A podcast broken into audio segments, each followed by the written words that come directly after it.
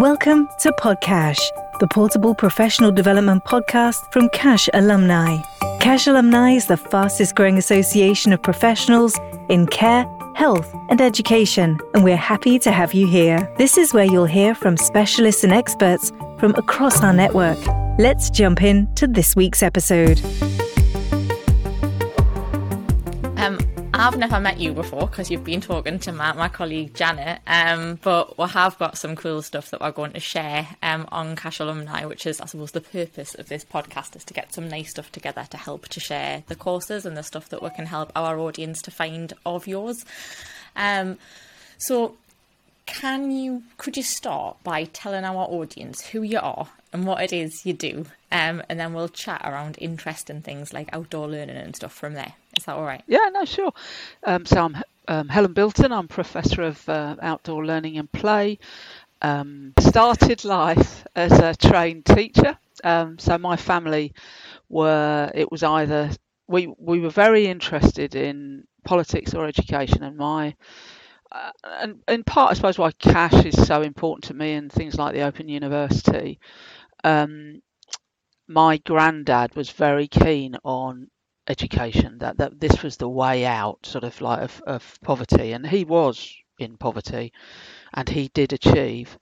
So my mum was very uh, passionate about politics and education and so you either went into politics or you went into education.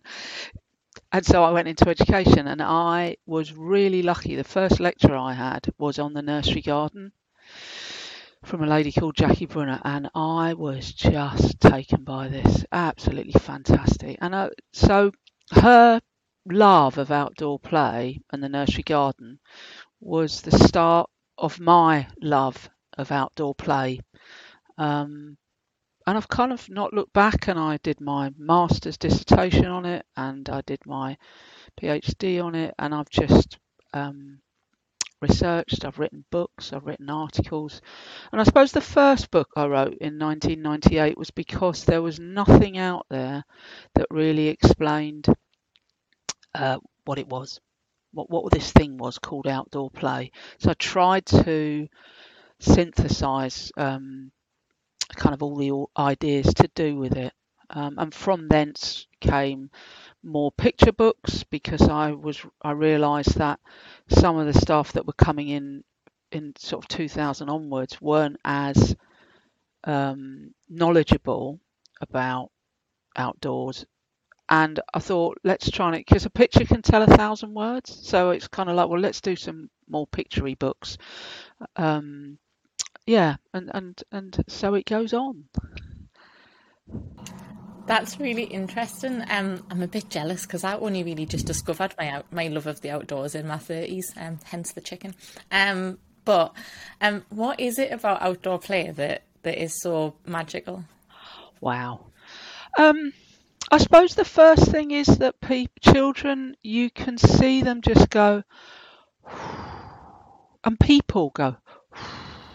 You know, you say step outside. You know, let's just step outside, and people go ah, you know, um, it's a kind of, I suppose I, I call it a can do environment. So, children, the trouble with the home is that um, parents generally control it, schools and classes, teachers control them and own them, but nobody actually owns outside. So, you can see children go, oh yeah no i'm okay and nobody's going to judge me nobody's going to assess me. So there was a big piece of work from tizard in 1979 which i was really taken by where she found that where you assess children outside they actually were more capable than when you assess them inside. So i suppose that's the first thing. So it's just a place where people children can be themselves. Um, it's you know thinking about your you know, um, charity it's it's about health it's about education it's about care it's about everything. And i'm often saying to people why not go outside? Why do we have to still keep kind of trying to prove it? Um, yeah I, it's um, i mean it, you i mean at the minute you know it's really important to appreciate the you know the natural world you know even more so than ever. And outside you can appreciate the natural world and yeah. you can get to know it and love it but you have to have to have to be out there to really love it and know it. And i just i still marvel. I was looking at some i mean it's crazy because we've got things like you know begonias out still which we shouldn't have. But you know you look at a flower or I mean the fungi are really um, prominent at the minute, and I, I, just look at them and I go, what a buzz! You know, it's just you know, shapes, textures, colours, just extraordinary. Yeah, so it's just I love it. I, hard to ex- express it in a few words. And, and you say that you still feel like you still have to keep explaining it, or like it, it, suppose like trying to prove that it, that it's magic, or that there's all of these like benefits to being outside.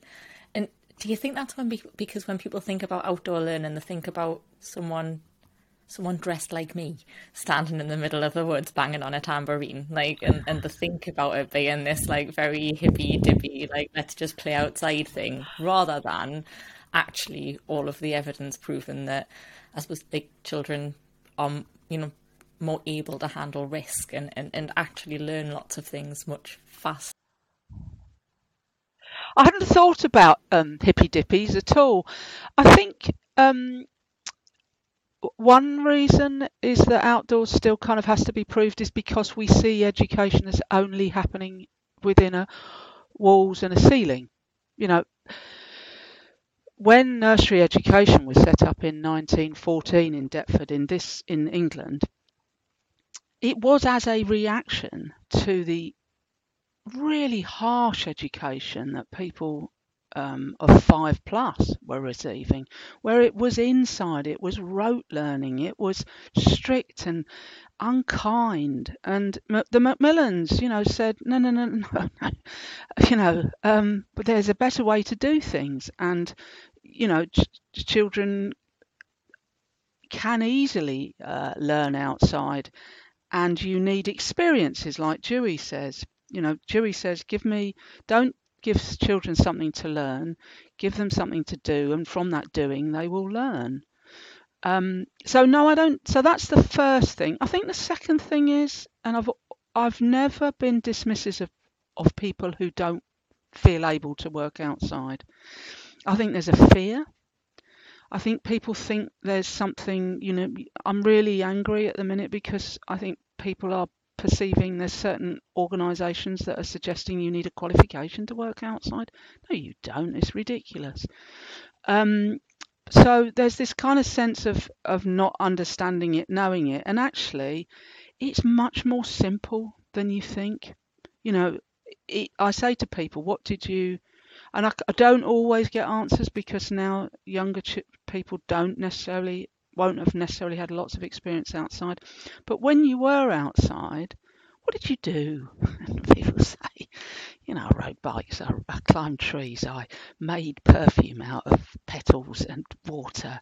Um, and, and, and they smile and they look happy. And what it's about is doing, being physically active, being in a healthy environment, talking to people, um, learning to get on with other people. So it's this kind of really holistic experience. But I don't blame people if they don't get that. Um, you know, I just try and help people get it, and it's not as scary as they think. But the important, important, important, important thing to have is the right clothing. You must have the right clothing for outside. You've got to, you know, like today, I've got two pairs of socks on. You've got to have a coat, you've got to have gloves. When it's sunny, you've got to have long sleeve t-shirts. You've got to, you know, have a hat with a cover over the neck. And I think that's something that at the minute we really are needing to try and sort out that people have lost sight of the need for appropriate clothing dependent on the weather.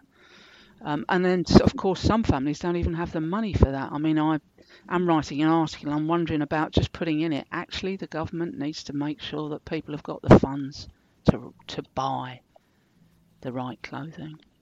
Yeah, and do you think that, that the reason maybe that we don't have the right clothing anymore is that we try always not to be outside. We try to avoid, I suppose, being in situations where we can't control our levels of comfort.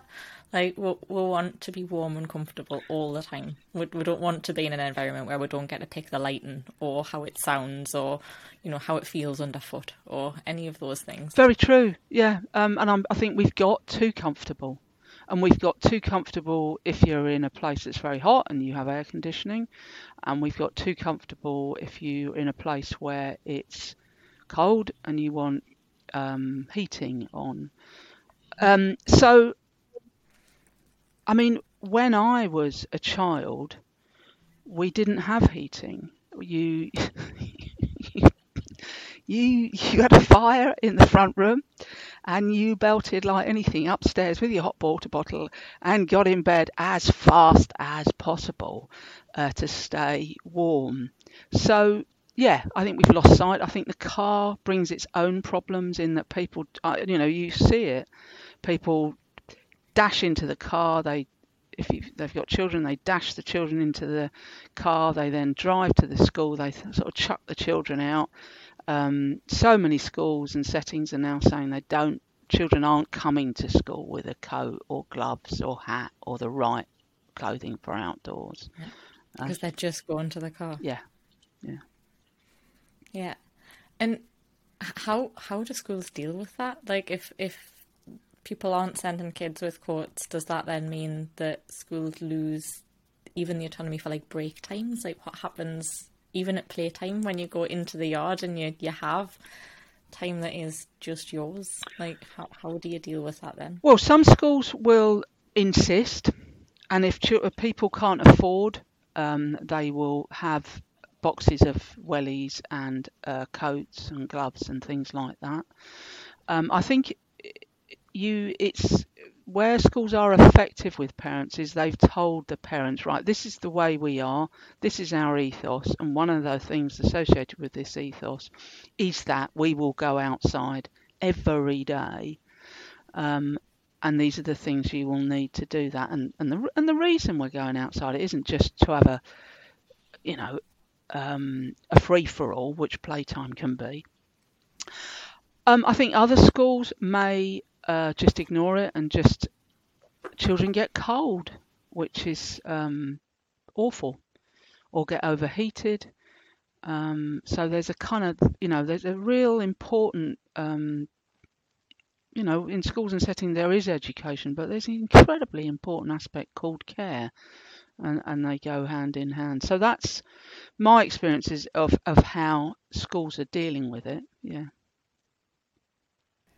And and and what do you think that like barrier is in terms of like getting outside or it just being like part of our normal like other than that comfort and and that like is there a reason that you feel like you have to keep explaining it like is there something that that people just don't understand or that, that that just doesn't click? Is there a uh, yeah? I, I think there's the, there is the comfort, and it has got worse.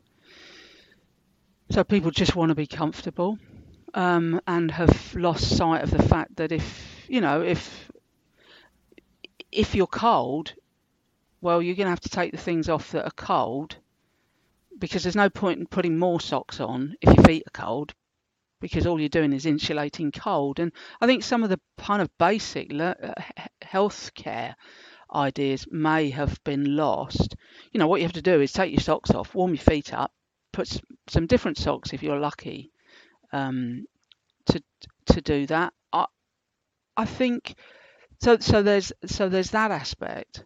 I also think that people overcomplicate outside, um, and you know, I've talked to parents where they felt embarrassed. And I think because we don't teach much child development, particularly in teacher education now, it's minute the amount of child development. But parents can get anxious about the behaviour of their children outside. So you're on show if you're outside. So I, um, a couple of weeks ago, there was a mum and two children at a bus stop, and they were the ch- children just naturally learn to they just play. They're just delightful. So the two of them are racing around this bus stop and then racing around the other way. Now, as a parent or a carer, you've you've got to be careful that they don't come off the pavement. Uh, but they weren't. Yeah, they were fine, and there was quite a big gap behind the bus stop where they were kind of sort of messing about and stuff. But she stopped them, and you could sense that she was embarrassed. And it was so sad because they were fine. They were heart lung exercise going. They were smiling. They were having fun. It was joyous. Um, yeah, and I mean, and I've, you know, it, when you've got a youngster, you know, when when you've got a one and a half year old, you can spend 20 minutes on, you know, 20 meters of ground because the child is is ex, you know exploring.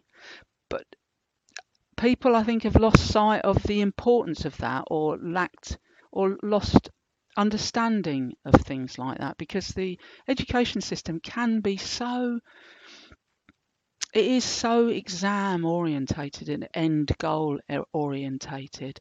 So, you know, we, you know, over the genera, and I, I understand that you know back in the 80s there was this sense that something needed to be done about education, and the Callaghan you know debate in 1976 that's fine but i think we really need a rethink definite rethink of education so that people can say and explain no no it's okay don't worry about your child wanting to spend 20 minutes on 20 meters of ground. It's fine and these are the things that you might like to talk to them about.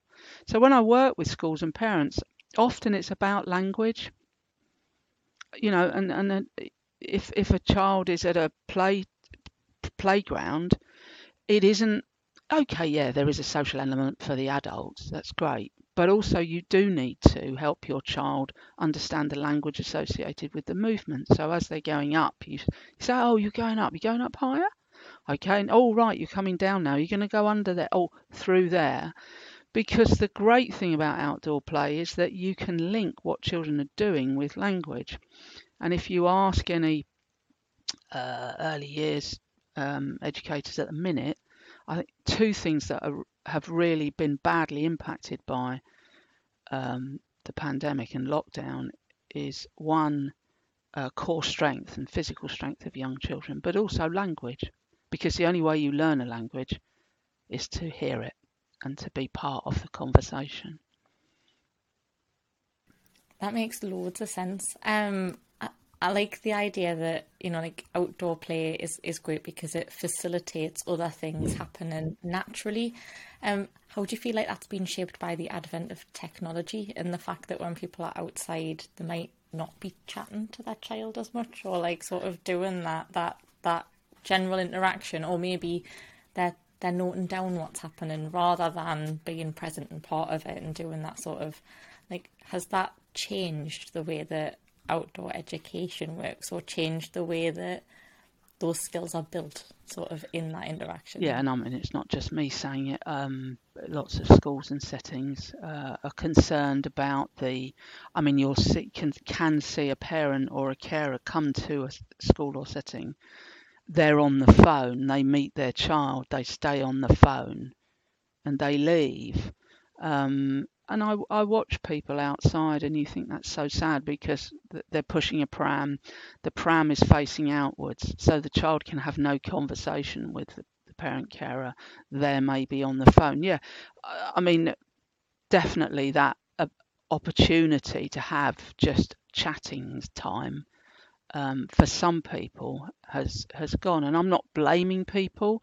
I think um, all the kind of uh, gadgets that we have, unless you're really on it, can be incredibly addictive.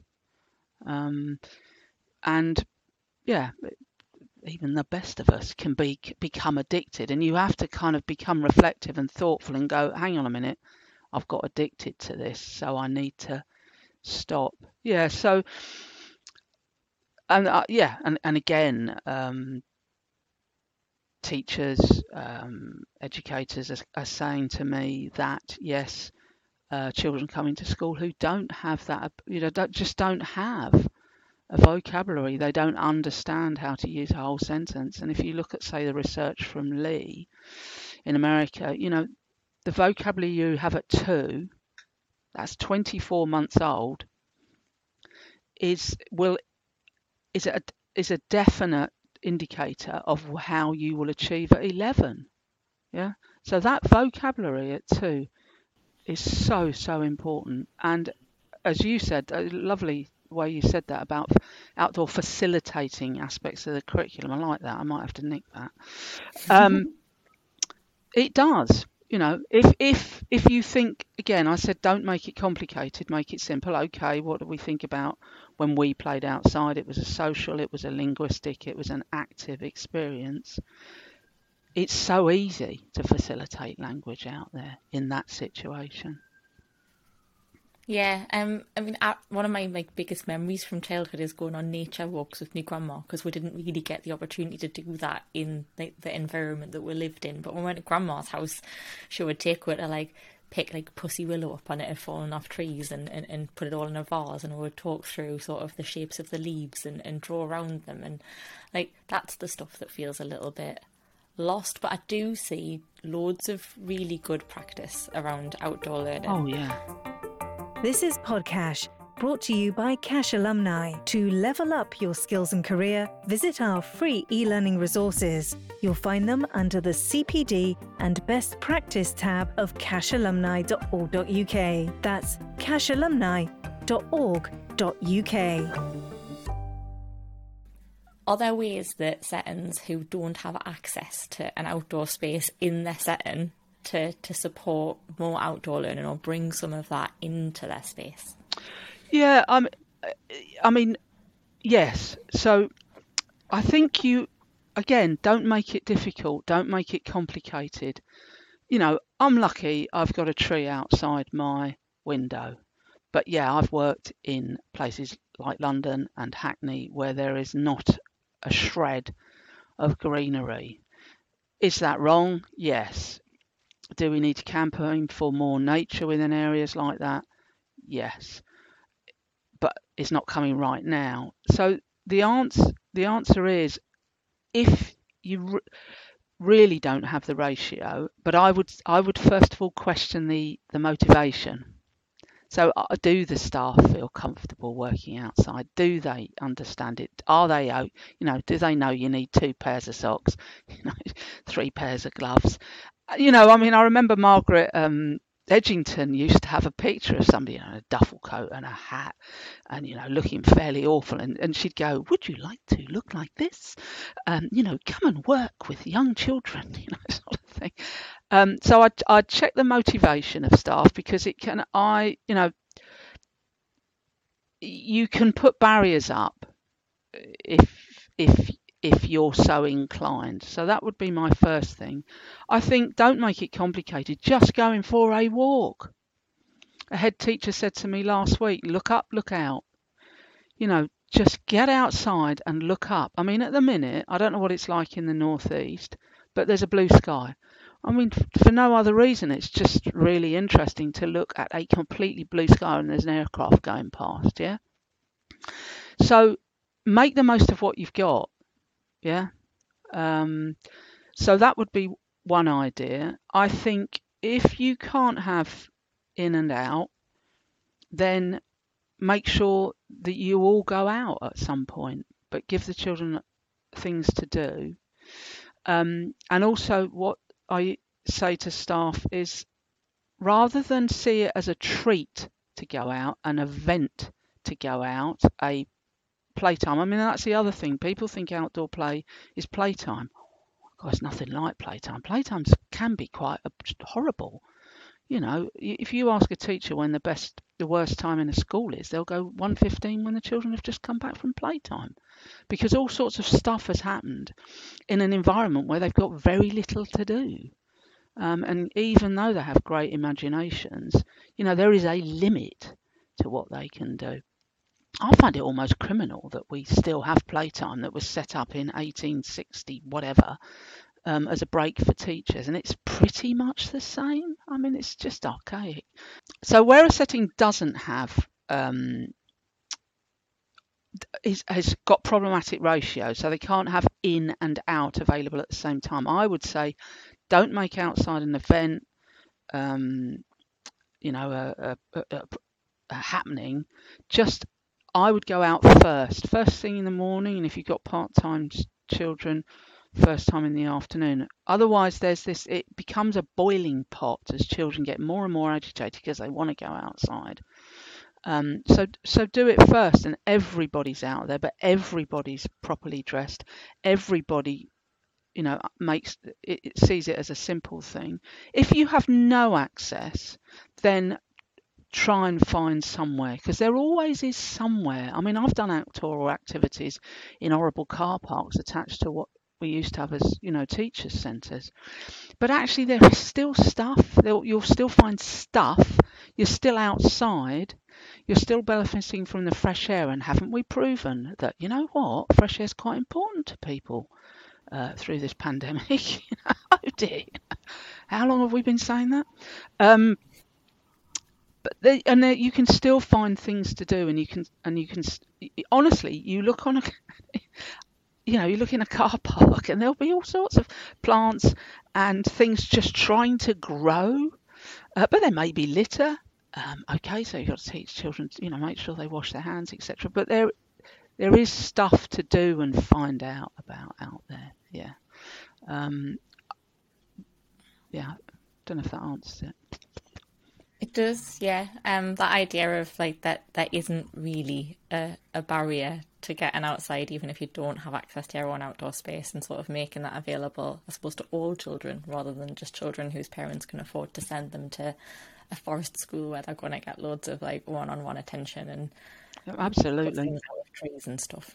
Um, so outdoor play isn't outdoor learning isn't just for those sort of forest oh, school spaces. No. It is for, for everyone and, and, and something that everybody should be accessing regularly. Yeah. Um, is there stuff about outdoor learning and, and building that in in the courses that you've put together for Future Learn?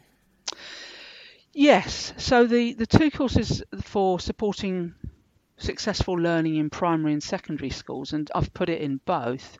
Yeah, we, we talk about um, outdoor education and outdoor play and outdoor learning, um, and it's the two courses are for support staff in schools, whether secondary or primary, but parents have done the courses and people who are thinking of returning to some form of, of education um, educational setting have taken the courses and across the world. And because of, I suppose, what I've learned about things like people's attitudes and, and to things like risk, um, and and just to aspects of education all of it, all of that learning that I've learned over the last 40 years, I've kind of put into the to, to these two courses. Um, for example,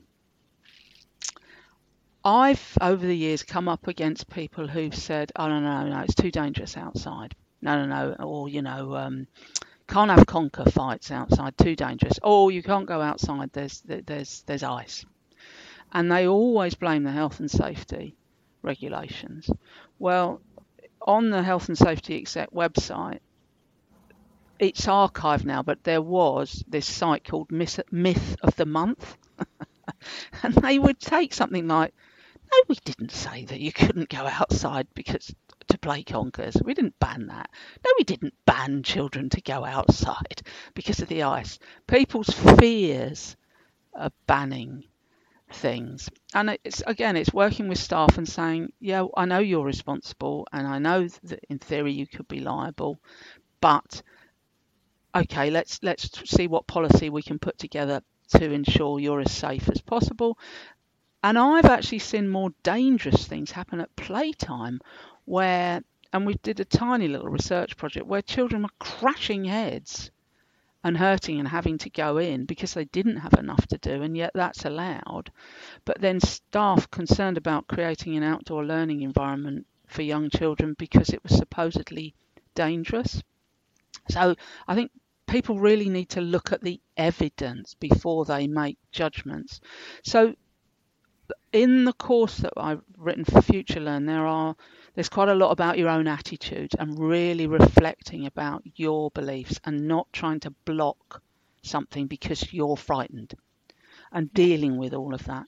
And then, of course, there's this whole thing of risk, and I don't like using the word. I think if you use the thing like a word like risk, I think as a parent, I would say, Excuse me, you want to put my children at risk?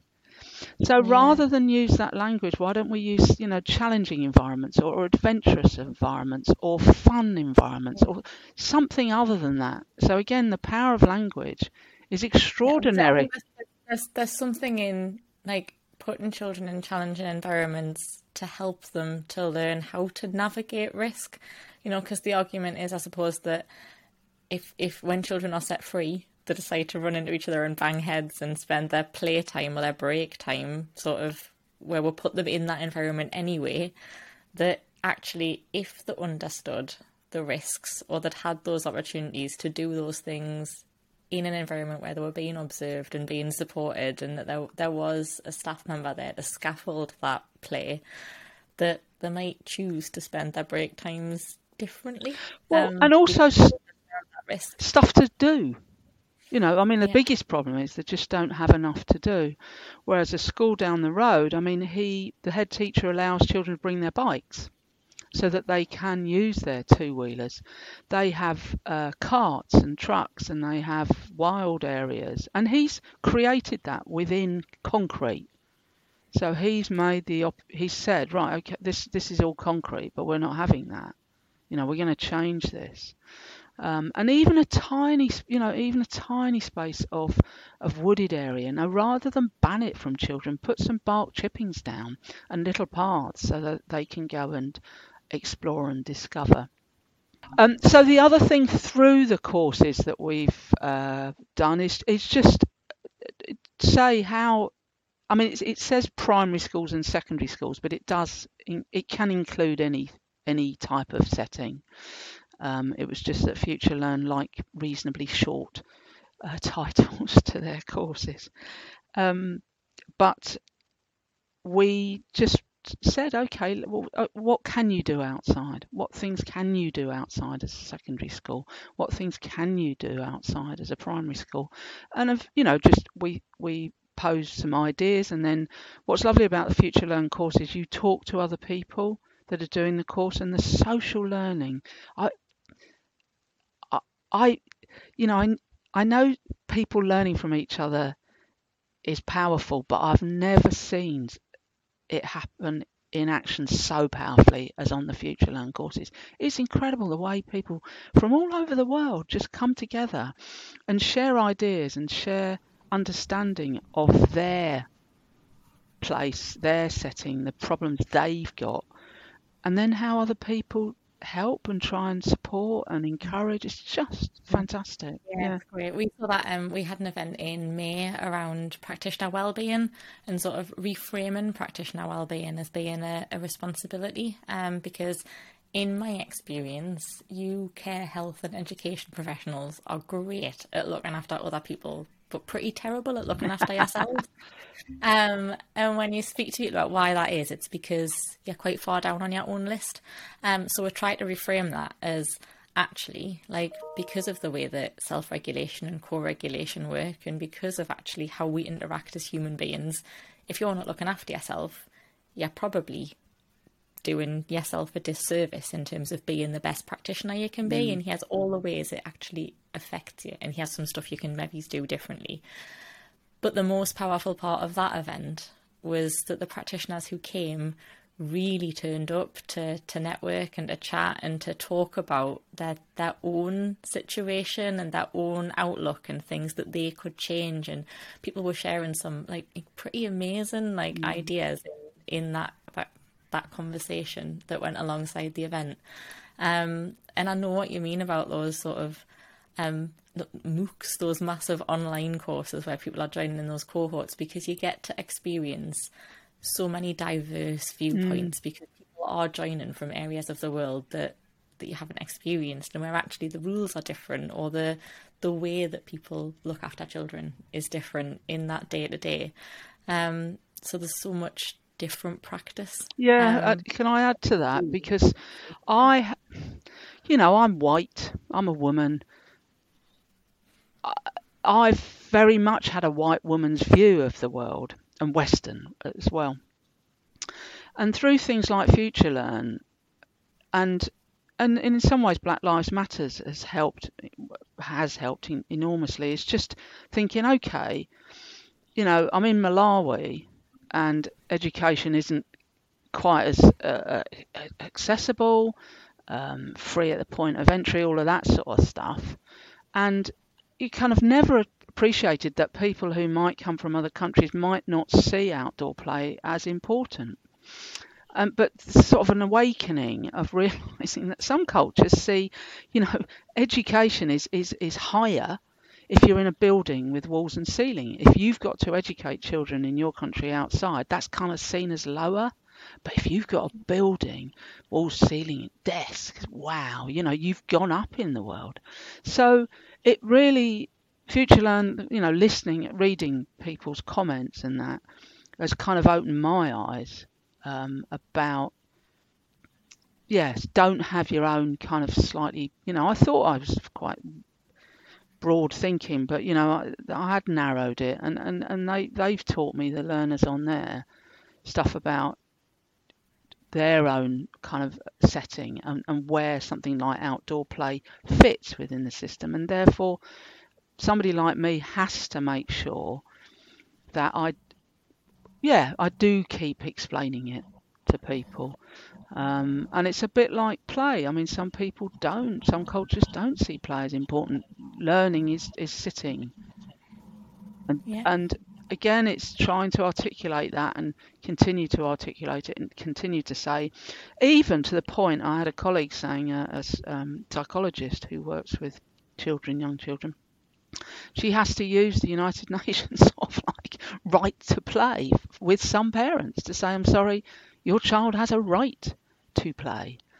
Um, yeah. yeah. But do you know, I think that part of that is because as adults, like, I think I, don't know that it's like now more than ever. Like we've we've forgot we've forgotten the value of play for ourselves. Like my granddad was always tinkering with something or making something, or and, and my grandma was always like like playing with new things, like with like crafts or, or in the kitchen or in the, in, I suppose in those very very stereotypical grandparent like male and female roles. But they were always playing in their spare time, and whether that was like tinkering on because in those days nobody else did your decorating for you. You did that all. Yeah, it was your expression of your home sort of thing. Like and so previous generations, I suppose, had to play to figure things out, and we don't so much anymore because we'll just get somebody else to do the things that we don't understand. So we've we've, we've lost the value of playing.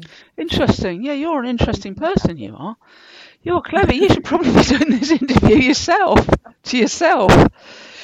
Um, yeah, no, I mean it's very true that, and uh, um, I mean, you know, things like obesity. We used to have lawnmowers that you had to push you know, physically. They were hard going, you know, and you didn't have sort your core out. They're doing, you know, doing the lawn. Um, if you were lucky enough to have, you know, grass and a, uh, which we were. Um, yeah, I think we have, and I, and I think the fact that we have some of these extreme sports, and then you have, you know, organisations now bringing people together to sew or knit or something, um, or man sheds, all of this sort of stuff.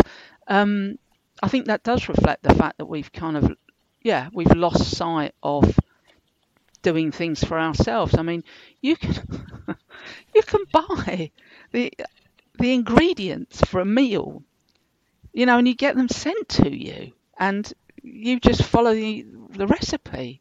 You don't even have to go to the shop. It's like yeah.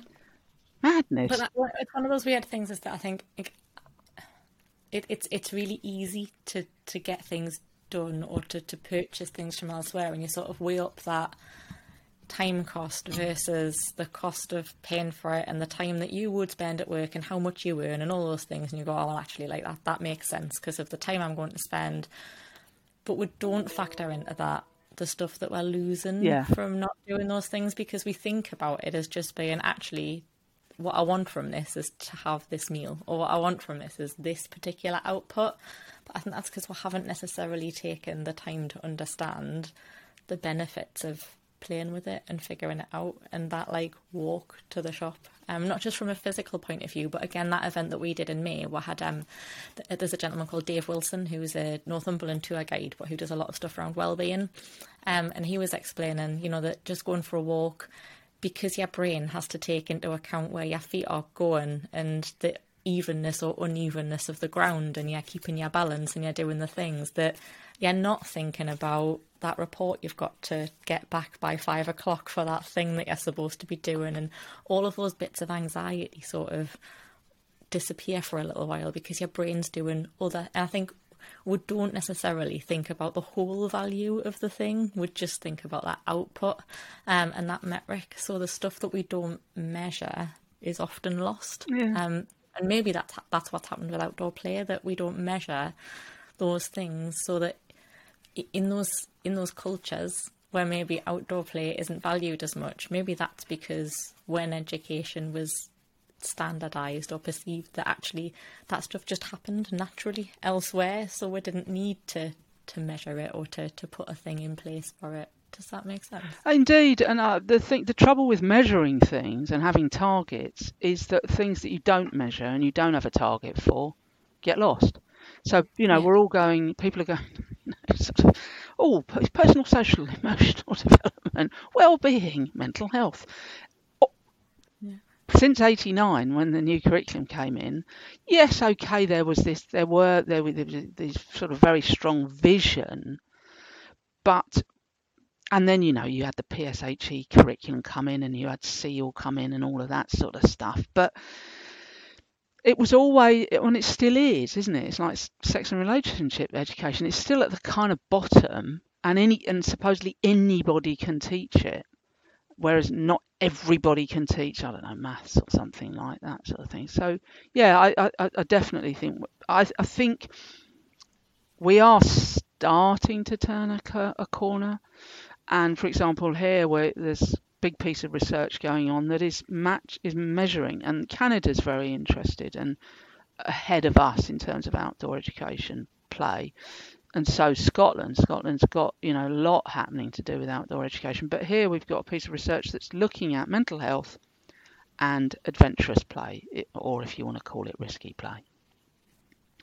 And what it's saying is that when you when you're out and and actually outside, and I mean the other thing about outside, it just gives you the opportunity to make a noise, be messy, you know, all all of those things that it's not quite as easy to do inside.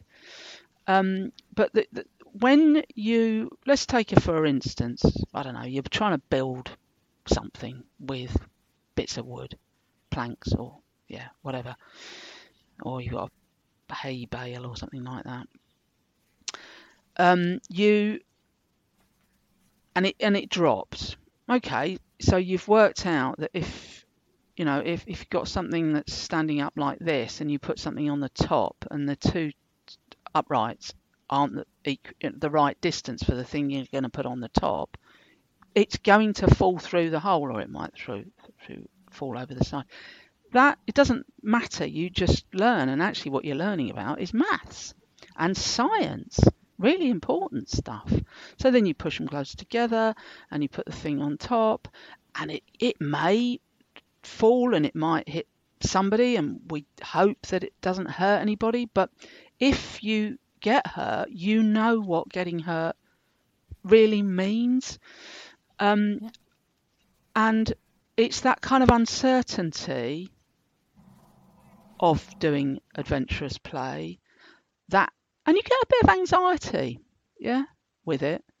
You you learn sort of bodily, but also mentally. It's an okay place to be. It's okay to be anxious. It's okay to be not sure, make mistakes. I'm okay about it because I've just tried again. It didn't work. Just tried again. Did work, for example. Or no, that just is too. You know, I can't jump that stream. That's just not in my comfort zone. Felt a bit anxious, uncertain, but that's okay. I know my limit because what the indication is that if you don't allow people, children, to have that uncertainty, that anxiety when they're younger, and not just on a Friday afternoon because they've got choosing time or something ridiculous like that, but every day having those experiences, They then come to adulthood, and you know, in adulthood, we're faced by a raft of uncertainty and anxiety, whether it's I don't know, you know, whether you can afford something or you can't afford something or um, whether you should get this or that or think something through. And if you've built up this kind of strength within you to do with uncertainty, you will be able to face it in the future. And you know what we're finding at university is that students are coming with, with huge anxieties. And I can't hand on heart go, yep, it's because they didn't do outdoor play. Sorted. But my sense is that it's contributed to it, or that aspect of outdoor play where children have to face a problem and see if they can solve it. And, and, and, and even if they don't solve it, it's okay. Yeah, I've, I've got a theory as to why that might be. Um, another one of those don't learn something in our, in our, in our grown up years about our self theories. Um, in the, when I got involved with farming, um, again, I, I've very much been a, oh, I'm not very good at that. I'll let somebody else do it, and I'll, I'll, I'll, you know, pay someone to do the decorating or do something that is more manual, or, rather than like figure it out. And when I got involved with farming, I realised that I couldn't get the lock to close on the gate um, for one of the fields, and I had to. What do you do about that? If you're the only one there, if you are the farmer, how do you how do you get that gate shut? You can't walk away and leave it because the sheep will all run out, and you can't get someone else to do it because you're the only one there. And the only option is to just keep trying until it clicks, and you keep trying until the lock clicks. And if it takes an hour and a half, it takes an hour and a half. You can't just put it down in frustration and walk away. Okay, well, I'm just going to have to keep trying and figure it out. That was really hard as a lesson because I suppose you're used to just being able to to give up and to be to be better at something else instead. Or to ring somebody. I mean, that's the other problem. Yeah. You kind of ring somebody. Yeah, no, I mean that's a fabulous example of what we need to give children experience of day in day out. And as I say, I think there is a, a slight turning of the liner in that you know people are now understanding that mental health is and well-being is linked to how you um, are just as a person, yeah. Um, and that I don't know that we necessarily need to measure it. We just need to hold it up as as important as literacy. And literacy is incredibly important. You know, mm. limits of my language are the limits of my world. Um, so I'm not saying it's either or, but I, I, do think it needs to be there. But it is much easier to teach children maths and English if they're feeling safe enough yeah. to be able to learn. Yeah. Um, I think well-being's in- incredibly important, even if only for those reasons um, in a school context, but obviously for many reasons besides that. Um, and I think one of the things that helped me in terms of well-being was realizing that resilience isn't something that you either have or you have not got and that actually your school or your employer or your mum or your dad or your carer or whoever it is is just as responsible for your resilience as you are because actually it's about that capacity, that space. So if you've got loads going on, whether they're good things or bad things, like you could be less resilient because you've got less space for something else to happen or for there to be something that, that isn't part of that like, contingency plan or something. So and it's not something you necessarily teach either. You know yeah. we're going to learn about resilience today. We're going to learn about mental health. It doesn't quite work like that. And i can give you an example. A project in oxford that we did and wrote a book called it Exploring Outdoors, I think it's called, 3 to 11. So it was about this school that just children went, they were lucky, they did have a little bit of a wood area, and they just went there, every class went there every week. Um, and we went out even if it was chucking it down. The only thing that really stops you with children and outdoors or people is if there's really high winds and it's dangerous. And your sixth sense can tell you whether it's dangerous or not. There is just a feeling this is, your body just goes, if you've been used to being outside, your body goes, no, this is dangerous. You don't really need the weather forecast man to tell you, um, or woman. Or the other thing is lashing rain, um, or very very extreme cold. But we used to go out, we, and I don't think we ever had a day like. I would guess, though, Helen, that your idea of lashing rain might be different to some other people's. Absolutely. Yeah, true, true. So we went out, but we had the right clothing. We checked that children's feet were warm, their hands were warm, the back of their necks were warm, that they were covered up, you know, they had hoods, etc., and they were completely protected from the weather. And what was super about it, even children where, and there there were some children that clearly had never been out. In the book, there's a young child who's three. I don't think she'd ever jumped. So we worked, well, Anne worked with her to jump just from a hay bale down to the ground, and her sense of achievement was just like extraordinary when she managed it without any help. But we'd go out regardless of the weather, and we kind of made that decision that we didn't, we wanted children to see that they, not that they could beat the weather, but they could work with it, I suppose. And we used to come back from those really cold, wet, wet, windy days, and the, there was a real sense of euphoria as the children came back in and went, "Yeah, I did it," sort of thing. And it wasn't on the curriculum. We're now going to teach you resilience, children. It it was just there and, and kind of part of our ethos, I suppose. Yeah. So your idea that you know it's easier to teach this than that, I think it's even. I agree, and I, but I think it's even more complicated than that because in some ways I'm not sure it's teachable in the ways that we think of teaching.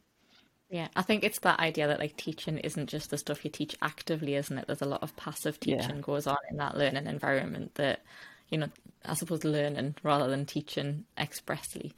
Um, but yeah, there's there's there's lots of different elements that that that we could do with re-including in some of the ways that we, we navigate those conversations. Helen, I could talk to you all day, but I know that that's not how either of our working days are supposed to work. Um, so um, can I just add one thing? Yeah, of course.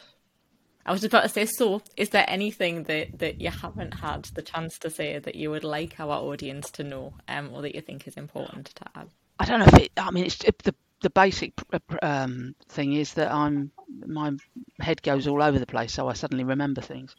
You asked about people that don't maybe have an outdoor area or find it, you know, they've just got concrete.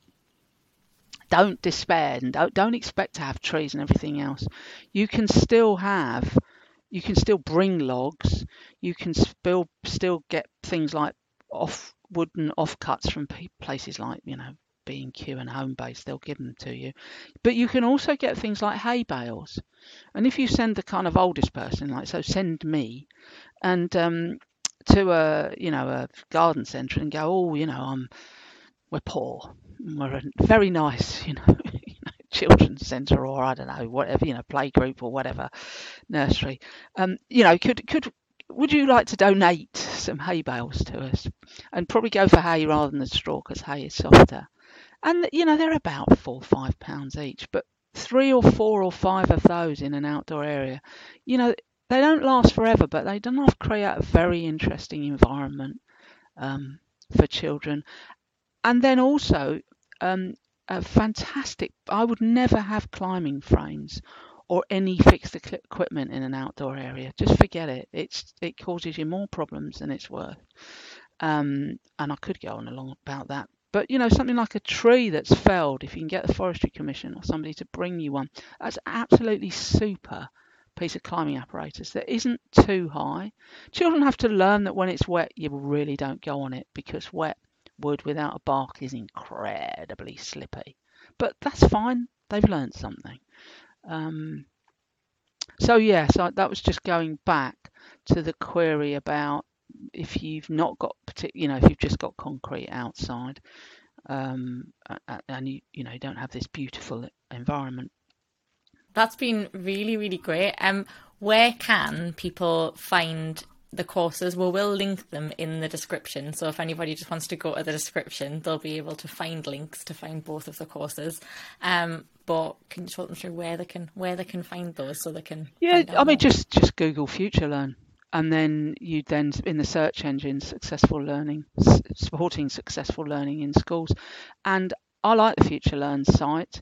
Uh, because it's really simple and you can just register very you know you don't have to give you know 20 minutes of your time to registering. It it literally is your name your email you know that sort of thing. Um, so yeah that's where you find them and we've just won a bid with FutureLearn to write a two week course on sustainability climate change and schools and settings and i'm it's very much from the outdoor approach so there's lots of people going on about climate change and you know and all of that. But this is really okay, and we're outside. So what can yeah. we do? Yeah, that sounds great. Um, we'll signpost to those. Um, is there anywhere else that you wanted to to send anyone? Um, I mean, you can talk to me on Twitter. I'm I'm not a great user, but I periodically say things that get you know I'm passionate about. Um, I mean, if the books will help, please use the books. Um, the website is there, but I, I really need to update it. Um, and the other thing is, if people want to email me at work, that's fine. You know, I, I love it when people contact me and say, I'm doing this, that, and the other. Um, and, you know, I'm writing four books on child development and outdoors. And I've just finished the first one on physical development and it's absolutely fabulous when people write and say, "Oh, you know, I'm doing something really good about dot dot dot," you know, and I go, "Right, can you be in the book?" Because it's a lot, you know, it's it's it's so nice to be going. Yep, I can say all this, but and here's somebody who's just trying the best they can to do X. Amazing. Thank you so much. Thanks for listening to Podcash. If you enjoyed it, please follow or subscribe on your podcast app so you never miss an episode. You can also watch many of these conversations by heading over to cachealumni.org.uk and going to the CPD and best practice section of the site. That's cachealumni.org.uk www.ecc.org.uk.